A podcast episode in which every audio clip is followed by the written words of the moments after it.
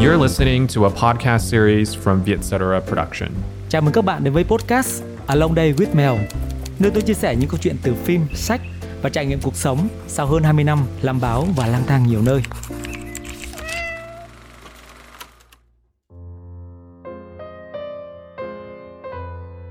Năm nay, Hollywood và giới một điều điện ảnh kỷ niệm tưng bừng 50 năm bộ phim Bố già ra đời. 50 năm, bộ phim về giới gangster của nước Mỹ vẫn được xem là một trong kiệt tác quan trọng nhất và có sức ảnh hưởng lớn nhất trong điện ảnh Mỹ và điện ảnh thế giới đương đại. Hầu hết những nhân vật quan trọng trong ekip hùng hậu sáng tạo nên kiệt tác đầy đời này đều xuất hiện đầy đủ trong dịp lễ vinh danh bộ phim này. Họ được coi là những huyền thoại sống của Hollywood, nhưng trong số đó thiếu vắng một người. Người vắng mặt đó là John Cazale. Nhưng cho dù vậy, trên nhiều trang báo của Mỹ, đặc biệt là những tờ về điện ảnh và văn hóa, người ta vẫn nhắc tới ông với sự trân trọng và tri ân, cho dù ông đã qua đời hơn 42 năm rồi. Tôi nghĩ rằng nếu ngày hôm nay hỏi 100 khán giả điện ảnh thì chắc chắn là 99 người không biết đến tên của người đàn ông này. Nhưng mà với những người hâm mộ điện ảnh và đặc biệt là một phim bố già thì John Cazale vẫn là một cái tên đáng nhớ.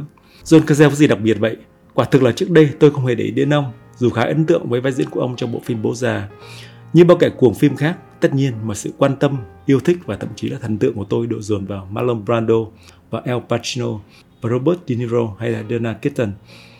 Hay sau này khi đã quan tâm hơn đến ngôn ngữ điện ảnh thì bắt đầu tò mò về tài năng kể chuyện, dựng cảnh, xây dựng tâm lý nhân vật, hệ thống các biểu tượng và ấn dụ bậc thầy của đạo diễn Francis Ford Coppola.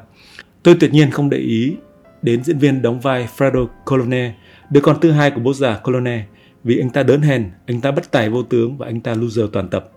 Nhất là khi kẻ đó mang cho mình dòng máu của bố già Colone. Cho dù cái chết của anh ta ở phần 2 khiến tôi chạnh lòng một chút, kiểu là một kiếp người nữa đi qua trong bất hạnh, hay cùng lắm là cái nghiệp của gia tộc quyền lực và tội ác này đều phải trả giá hoặc là nổi ra sáo thịt huynh đệ tương tàn. Thế nhưng trong chuyến công tác đến Mỹ vào năm 2016 theo lời mời của một hãng phim ở New York, trong lúc mệt mỏi và kiệt sức sau một ngày xem phim và nghe thảo luận hơn 10 tiếng đồng hồ, tôi mò xuống khu lễ tân khách sạn nằm ở khu Soho và vớ được một tờ New York Times ai đó bỏ lại. Trong số báo đó có một bài báo dài kể về John Cazale và cuộc tình lãng mạn nhưng bi thảm của ông với Meryl Streep, một huyền thoại sống của điện ảnh Mỹ đương đại. Tất nhiên, tôi nhận ra anh chàng này là người đóng vai kẻ đớn hèn và bạc nhược Fredo Colonel năm nào, nhưng điều tôi kinh ngạc khi đọc bài báo đó là cuộc tình cảm động và tận hiến của Meryl Streep dành cho người diễn viên từng đóng vai phụ trong bộ phim kinh điển nói trên. Bài báo đó cũng nói rằng cuộc tình lãng mạn nhưng bi kịch giữa Meryl Streep và John Cazale đã thay đổi cuộc đời của bà mãi mãi với tư cách là một con người và là một diễn viên.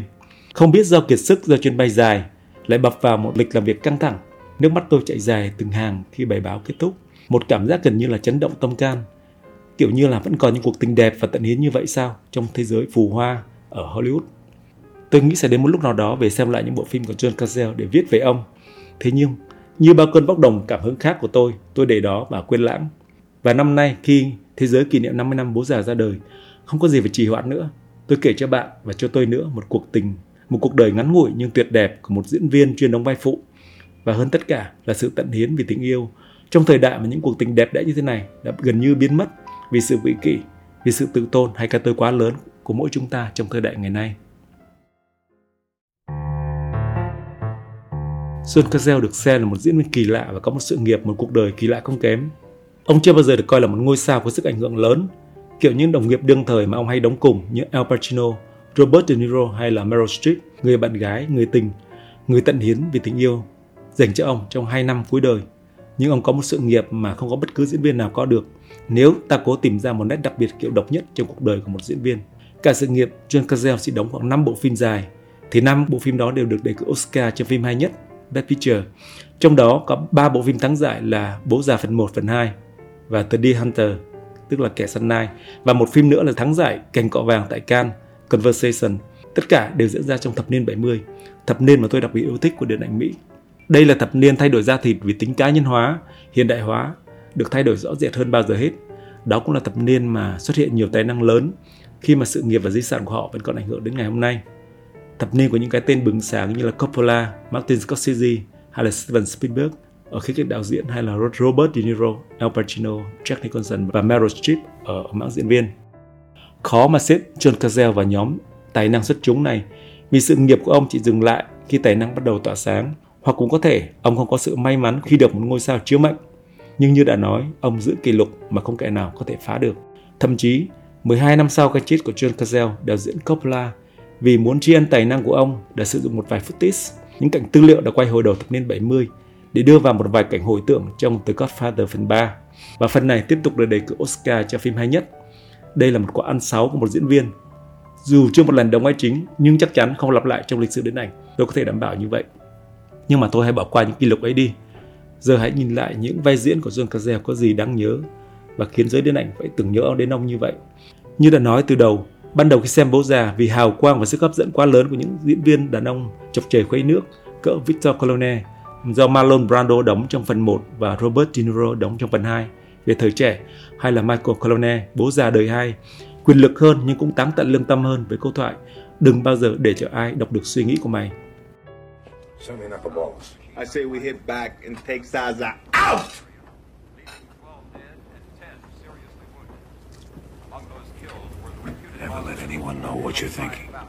Dĩ nhiên tôi không quan tâm đến một dạng nhân vật kiểu đơn hèn như chàng Fredo Colonel do John Cazale thể hiện. Hãy xem sự đơn hèn của Fredo, kẻ mang cho mình dòng máu của bố già Victor trong một phân cảnh kinh điển ở phần 1.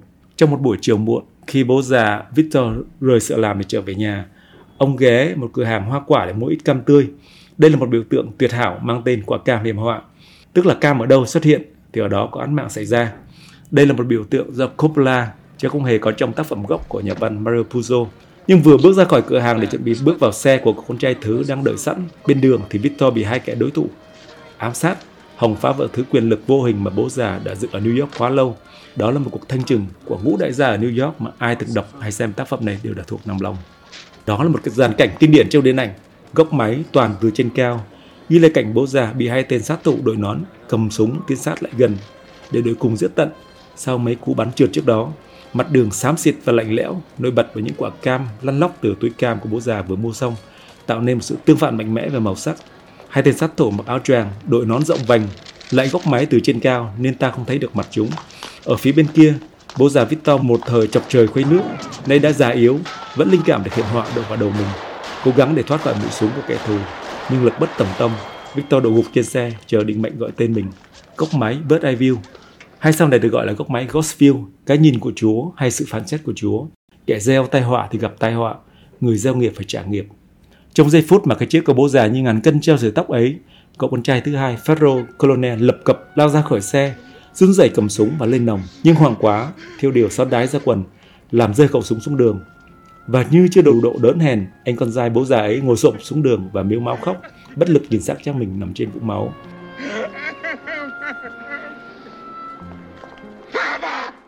Chỉ cảnh đó thôi cũng đủ để Coppola xây dựng chính xác nhân vật của mình và cũng chỉ cần cảnh đó thôi là tôi muốn quên nhân vật đó rồi.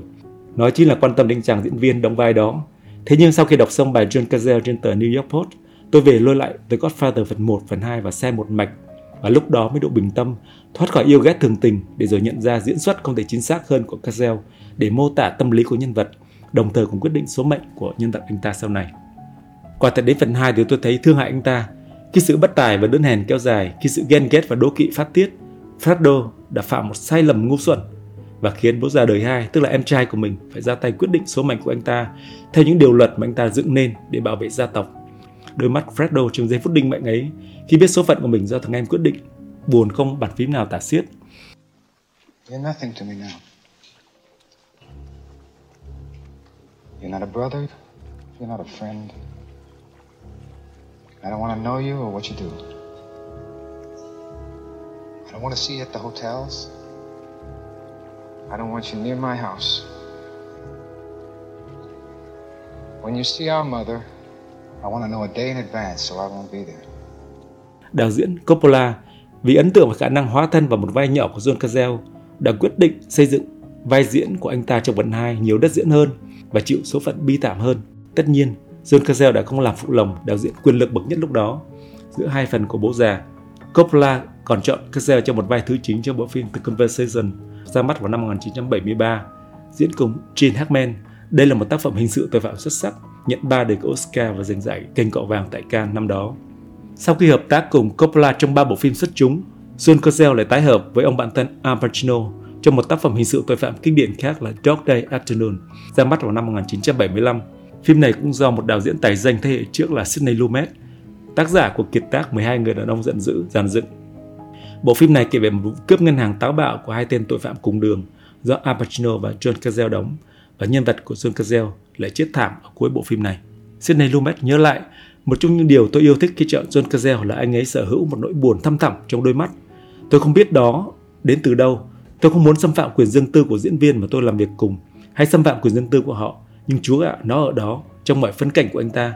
Và không chỉ trong bộ phim này đâu, cả trong Bố già 2 tôi cũng nhận được điều đó. Ai chưa xem Dog Day Afternoon thì hãy xem ngay nhé. Đó là một bộ phim xuất sắc về thân phận của những kẻ cùng đường. Và hơn tất cả là để xem, để chứng kiến lời Sidney Lumet nói về diễn xuất và đôi mắt buồn thẳm của John Cazale. Trước khi tiếp tục vai diễn cuối cùng cho sự nghiệp ngắn ngủi nhưng kỳ lạ của John Cazale, ta hãy tạm dừng một chốc lát để bước vào một cuộc tình lãng mạn và đẫm nước mắt của John Cazale và Meryl Streep.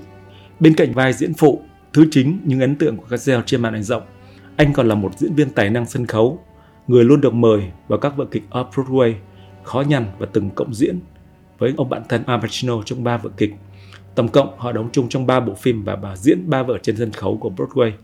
Al Pacino từng nói, tôi học được nhiều điều từ diễn xuất của John hơn bất cứ ai. Tất cả những gì tôi muốn là làm việc với John trong suốt quãng đời diễn xuất còn lại của mình. Anh ấy là bà diễn ăn ý nhất của tôi. It was amazing to watch me.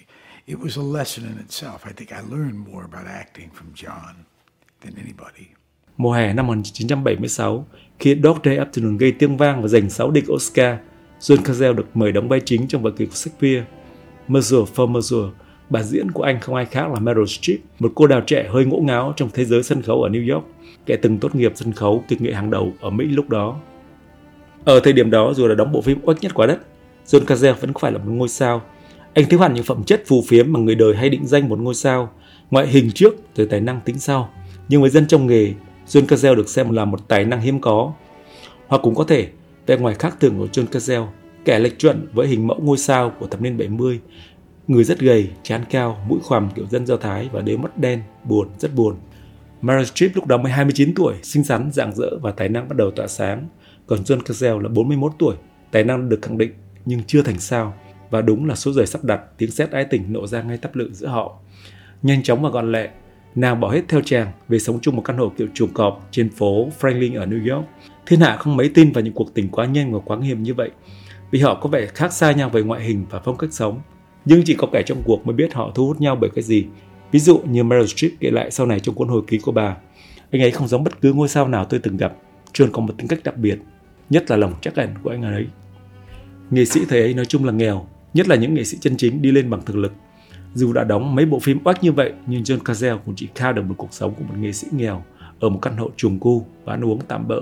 Để mời Strip ăn ở nhà hàng thịnh soạn, Cazale cũng phải đắn đo suy nghĩ bởi hầu bao không cho phép. Cuối cùng, anh quyết định đưa cô đi ăn một nhà hàng ở Little Italy, nơi chủ các nhà hàng Ý vốn yêu thích và thương xót nhân vật Fredo bất hạnh trong The Godfather, quyết định mời họ ăn miễn phí. Nhà viết kịch Isel ở Horowitz kể lại, bọn họ trông đáng yêu và rất ngộ nghĩnh, kiểu rất đáng yêu nhưng theo cách của họ, nhưng thực sự cũng là một cặp đôi kỳ quặc. Cả hai trở thành niềm ghen tị của giới sân khấu ở New York. Nàng là nữ minh tinh có năng khiếu bẩm sinh nhất trong nhiều thế hệ, chàng là nam tài tử có năng khiếu bẩm sinh nhất, nhưng không được ngôi sao chiếu mệnh trong thế hệ của chàng. Cuối năm 1976, John Cazale được mời thử vai trong một vở mới, nhưng anh liên tục bỏ các buổi tập diễn bởi sức khỏe xuống dốc nhanh chóng. Họ phải đặt lịch một cuộc hẹn khẩn cấp với bác sĩ riêng và được bác sĩ chẩn đoán như một tiếng sét ngang tai. Kazel đang bị ung thư giai đoạn cuối và nó đã lan khắp cơ thể của anh. Cả hai đều cảm giác như chết đứng ngay tại chỗ. Nhưng Strip với bản lĩnh của một người phụ nữ mạnh mẽ như chúng ta thấy sau này, nhất quyết không phải là kẻ chịu khuất phục trước sự tuyệt vọng. Cô mỉm cười, đứng lên và đổ vui để phá vỡ bầu không khí chết chóc. Nào, chúng ta cùng đi ăn tối đâu nhỉ?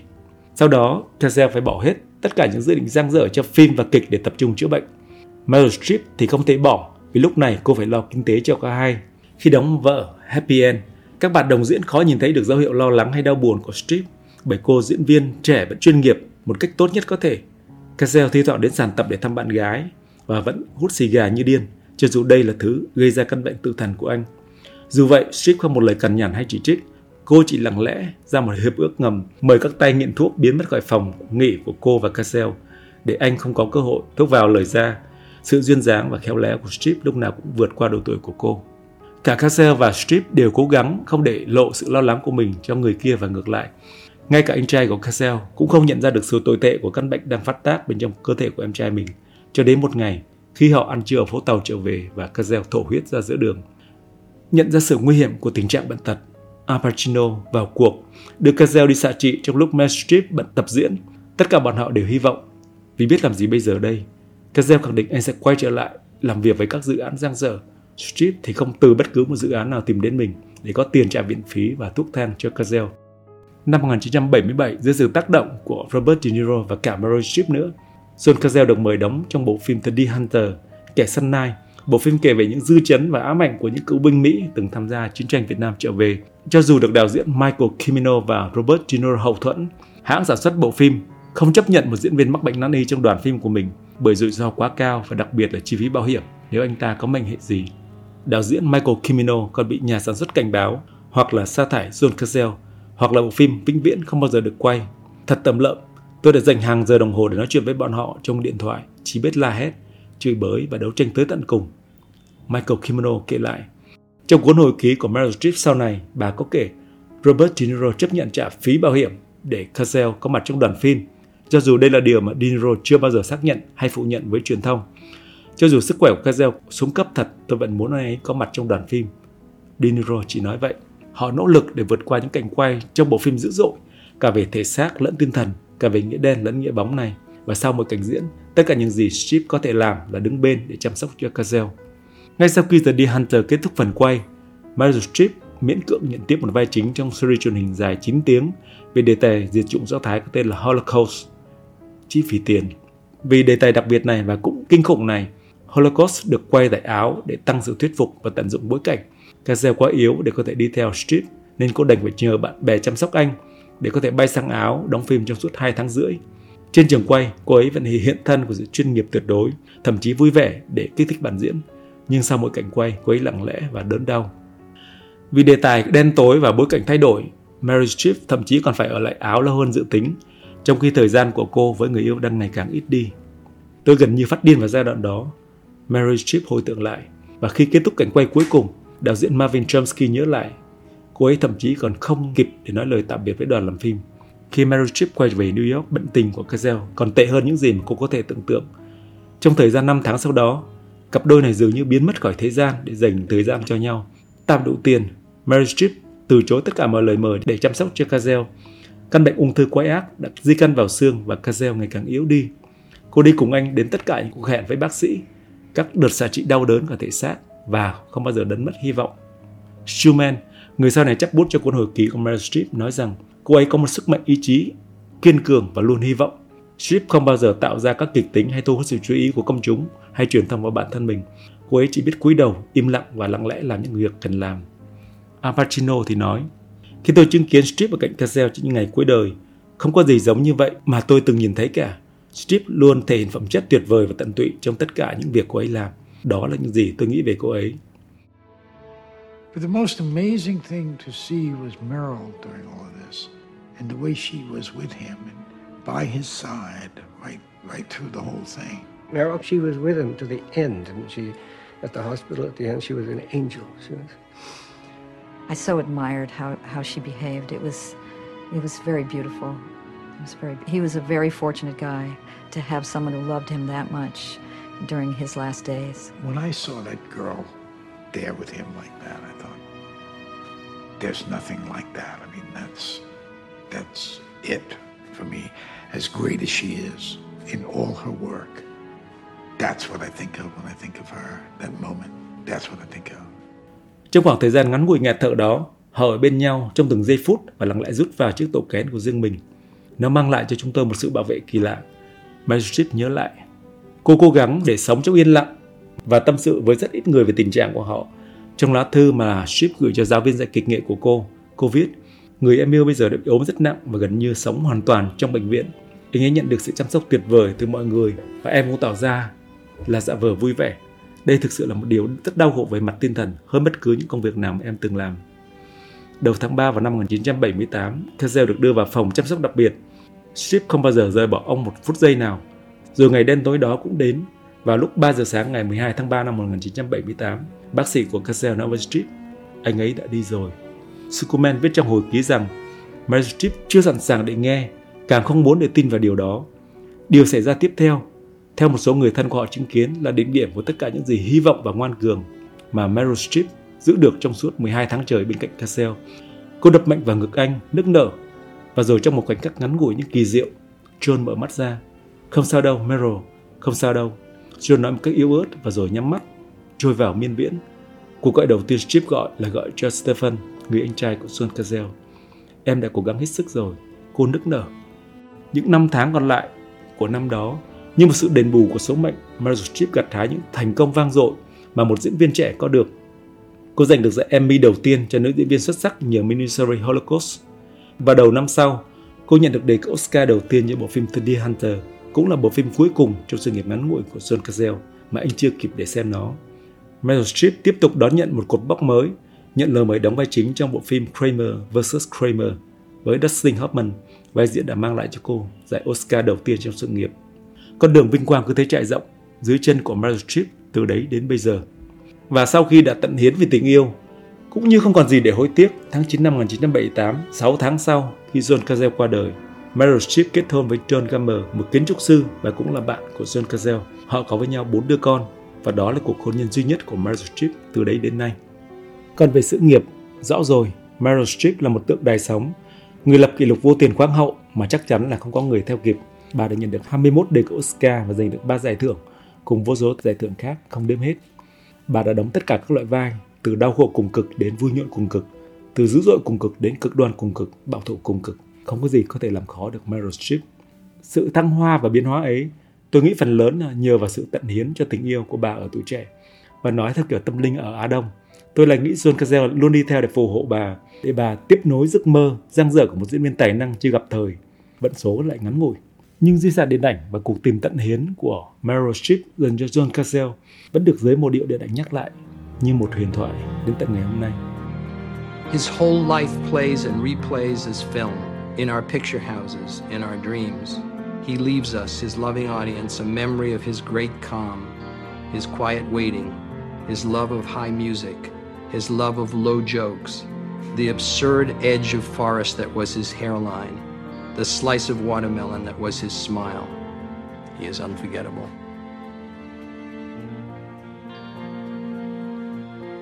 He is unforgettable.